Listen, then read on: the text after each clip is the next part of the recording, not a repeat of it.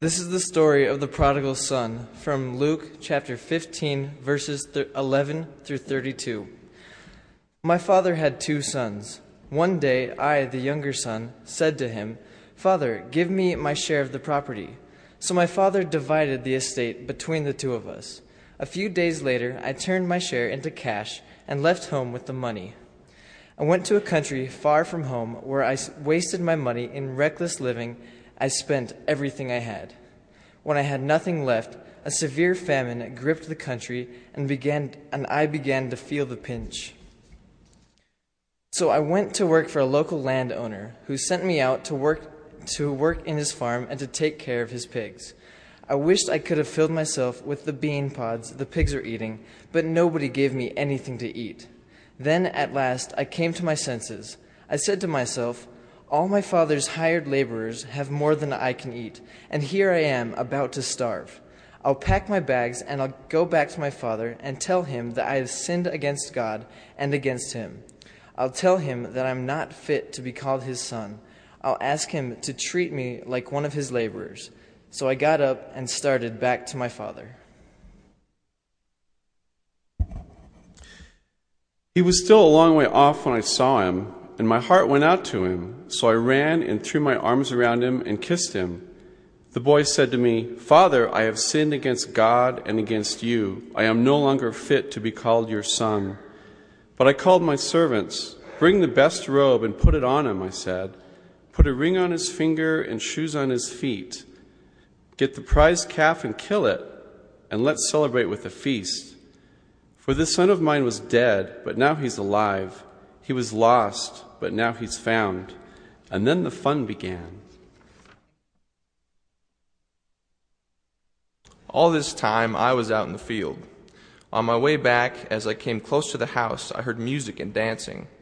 So I called one of the servants and asked him, What's this all about? Your brother has come back home, he said. So your father has killed the prize calf because he's got him back safe and sound. I was so livid that I wouldn't go into the house. Then my father came out and begged me to go in.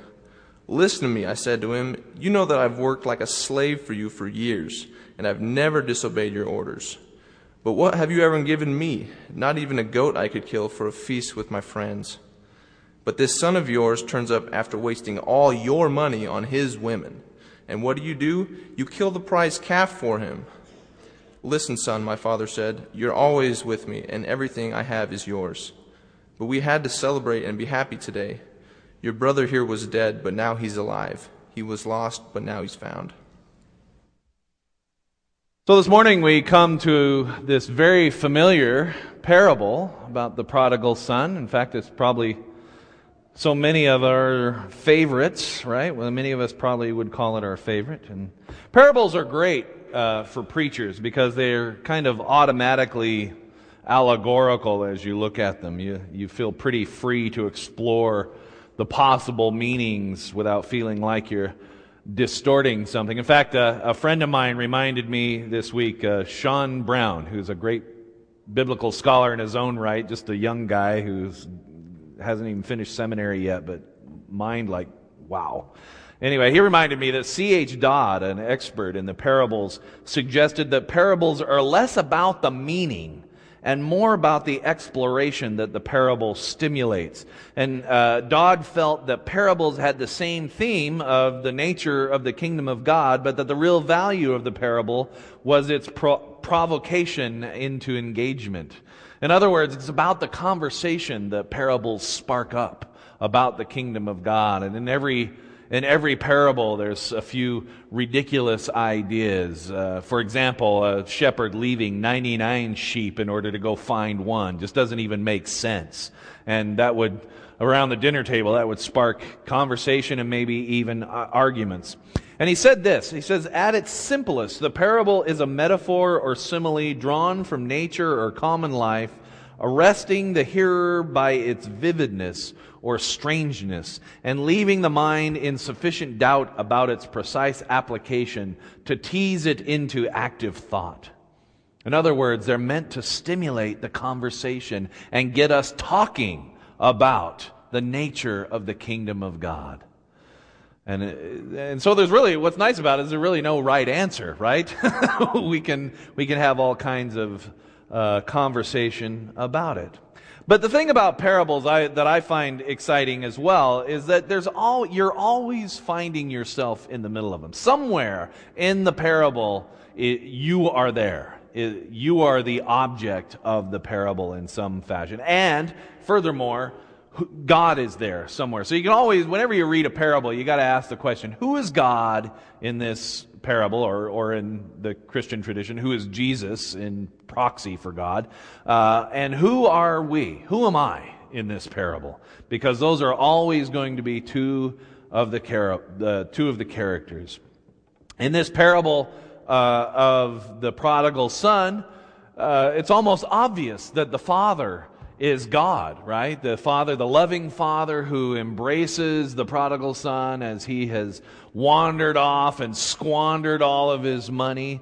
And then the question becomes, are we the, the irresponsible, sinning, uh, thoughtless young son who runs off and squanders his money on sex and drugs and rock and roll? Or are we the responsible older son who does everything he's told and follows the rules and is filled with resentment about the, the younger son? Uh, in this case, Matt and Nick, right? who, uh, who uh, well cast, I'm sure, in, in that regard. So who? Who, who are we in this thing? But uh, I read a blog this week, David Henson, and, and I don't know who David Henson is, except he went to the same school I did, so he's got to be, you know, brilliant. Um, his in his blog, he suggests that perhaps Jesus, uh, or God by proxy, is the prodigal son and we are either the resentful son or the father who rejoices and embraces. And I, man, I was dwelling on this idea. I thought, what a, what an interesting idea. I was intrigued by this as I thought about how Jesus had, in the eyes of the religious establishment, squandered his time with sinners and prostitutes, had left the orthodox ways of doing things and embrace this life out among the lowest of the low. And probably Jesus was not the dutiful son who followed the rules, but the rebellious one who abolished the rules and said those rules don't apply anymore. And the Pharisees, along with everyone who heard Jesus, were invited to accept the message of new life Jesus brought or reject it and pass him off as a blasphemer who dishonored the traditions. Maybe God is the prodigal son. And we have a choice. We can either resent Jesus' pointing to a new way of life, tearing down the old ways and replacing them with a broader, more expansive, more grace filled kingdom of God, which we, being our human nature, we resist that. We would much rather Jesus didn't point to the problems in the world, but pointed out how great we are versus the evil of everyone else. Or are, so are we the resentful son? Or are we the father who rejoices when the son comes home, when God brings us all these new ideas and these new facets, these new experiences, and invites us into a new way of life? Interesting ideas, I think. But the other thing I want to ask about the parable is you got to wonder okay, who is the audience here? As Jesus is speaking this parable, who is hanging around and listening to them? Now, we didn't cover that in this, in this reading, but if you go a few verses earlier, we see that the Pharisees are there, and the Pharisees are trying to trip him up, are trying to catch him doing something stupid and are trying to figure out a way to stop Jesus from declaring his kingdom of God stuff all around to everybody. And so it is the Pharisees, it is the, the uh, Jewish aristocracy, it was the holders of power that Jesus is speaking to as he speaks this parable about a son who runs off and then returns and is embraced and about an older brother who is so filled with resentment he can't even enter the house. It is really being directed at the one who represents that. Quite frankly, this older brother, I think he has a point, don't you? If we really, if we, you know, take it out of the Bible for a moment and we think about it and we think, well, you know, he kind of has a point. This fellow did all that was right, did everything by the book. And, uh, you know, here was this, here he followed the rules. He honored his father and his mother. He worked hard. And his brother squandered his life and now he wants it back. And this just doesn't seem right in the world we live in. We live in a, one, in a world where punishment and consequences of one's sinfulness need to be uh, met with, that justice is served by punishment. We live in a world where retribution is how things are made right. You have wronged me, well, I want it made right by costing you something on your own, whether it's money or dignity or something else. We are wronged, someone is punished, justice is served. That's the world we live in. Someone is killed, we take their life in exchange. Justice is served. And we've been trained to understand justice in this way. And quite frankly, it makes sense. Who wouldn't want justice when a drunk driver runs into someone we love? Who wouldn't want retribution? Who wouldn't want them to pay and to feel pain and to experience loss in the way we have experienced loss? That's the world we live in. But there's a problem. There's a problem. Making taking the life of that person doesn't bring our loved one back it never quite satisfies. It never quite brings things into rightness. It just doesn't do it. I've I remember being in Berkeley when uh, someone was being executed at San Quentin, and I, you know what? I don't even know who it was. I don't even remember.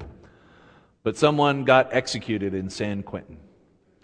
And I remember, and there was a vigil being held somewhere that I attended, and, and I remember I was kind of torn about it because, you know, this guy had done some pretty awful things. And they killed him for it. And I remember when it was all over, and I thought, you know, this doesn't really change anything. It's just one more person dead, one more person gone. And I don't mean, I'm not meaning to get off on a thing here, except to say that something's wrong. We live in a world where something is out of kilter. And our version of justice is failing at putting it back into rightness. Our sense of justice, our sense of retribution, doesn't quite accomplish what it claims to accomplish. It works this way someone comes here to our beautiful and sacred building, and they break our windows, and they scrawl awful things on our walls. And we call the police, and they arrest some kid, and they send him to jail. And there he sits becoming a much better criminal than he ever was. Wallowing away with other criminals. And when he comes out, he's going to be a lot better at breaking windows and scrawling profanities and being outside of society. How is this serving the kingdom of God? It doesn't. It's very unsatisfying. We are, are scared. We have no idea who this kid is or what his motivations were. And we never get that chance to end it, to satisfy it, to move on from it. It will always be a thing that hangs over us. A church, and I, I wish I had looked this up, but a, a church, another American Baptist church, had this exact same experience. And you know what they did? They went to the judge and they said, We, we don't want him just sent to jail. We want to do something else. We would like to meet this young man. We would like him, uh, it was a group of people, we would like them to come and work in the church and you know, fix the pro, you know, fix the window if they can't, you know, and do some work around the church. And so they spent months doing stuff around the church, you, you know, painting the over the profanity. But before that, what they did is they had an experience where they sat down together. And the people from the church were able to express and it, this was all very controlled i got to tell you. They, it wasn't done just willy-nilly. There were there were counseling professionals in the room or mediation professionals in the room that, that helped facilitate this. So no one was going to get abused or anything, right? But they had this conversation about this is how, this is how we felt after that happened. And the young man had a chance to say, I'm sorry. And he spent several months, they spent, there were several of them, they spent several months working with the people in the church to fix the church. And afterwards, these young men came and really expressed the incredible remorse they had and the incredible gratitude for the way they went about uh, bringing around justice. And this restorative justice was much more satisfying than anything our justice system could have ever produced. That church was no longer afraid. That church and those boys were no longer just outside of that community looking in, but had been brought into that community in a way that was healing, in a way that returned them to wholeness. Now, I don't know that they didn't go out and, you know, do other stuff, but for that moment, there was reconciliation there was shalom, there was peace. That's the difference between the world we live in and the kingdom of God. Like the brother, we live in a world where irresponsibility gets punished and responsibility is rewarded. And in fact, we hear a lot of this rhetoric in our politics. We shouldn't just give away things. People ought to have to work for it. We shouldn't just you know, whatever. And yet, as often is pointed out, the kingdom of God is different in its approach. And it's about restoration, it's about reconciliation. The point isn't punishment and reward, it is restoring a relationship that has been severed. It is about bringing back something that has been missing. This little young man went off out into the world to embrace all of its vices and all of the negative things. Yet at home, here was a, a family that was missing something. Something was gone. It was like a limb had been cut off. And when that young man came home and the father said, No, you belong here with us, it's like that limb had been sewn back on and they were whole again. That's justice. That's reconciliation. That's restoration. In other words, he was already, you know, and the, and the, the older father, the older brother failed to realize in his jealousy, in his resentment, that he, was, he already had the better part of the, of the bargain and that he had been a part of this family and was nestled in it and restored already. And this young man's severing away from it brought its own kinds of punishment.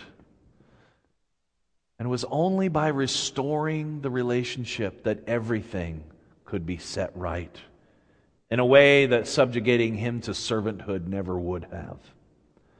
The gospel, at its heart, is about this. It's about restoration. It's about recognizing the intrinsic value of all people and acknowledging that we are less when we are not seeing even out of, even in our deepest enemies, the face of God.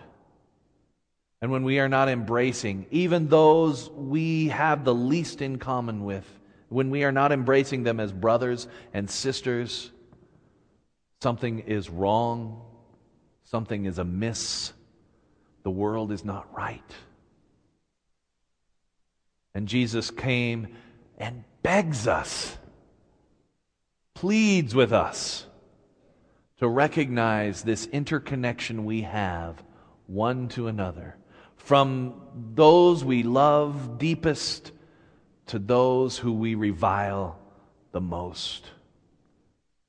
And yet, when we dismiss them, or we resent them, or we push them away, we are severing an arm and we are less than we should be in the kingdom of God. Abraham Lincoln said that the best way to destroy your enemy is to make him your friend. There's something to that. To deal with our fear, our greed, and our resentment, and our sense of uh, of belonging to God when others don't. All of that goes away when we make an enemy a friend and a brother and a sister. And I believe at the heart of the gospel, this is what Jesus was about connecting us one to another and connecting us, reconnecting us with God. And so as we look at this parable today, perhaps David Henson uh, his observation is accurate. To see God in the lowest character, the biggest sinner, and the worst enemy would point us toward a life of restoration, of reconciliation, of shalom. I pray today as we hear this message that we would embrace a life that seeks that kind of restoration. Let us pray. God of peace, God of reconciliation, God who calls us to be in wholeness, not only with you, but with each other. We come to you this morning and we open up our hearts to the message of the parables. May we continue to chew on what they mean in regards to the kingdom of God, recognizing that the kingdom of God doesn't look like the world we live in.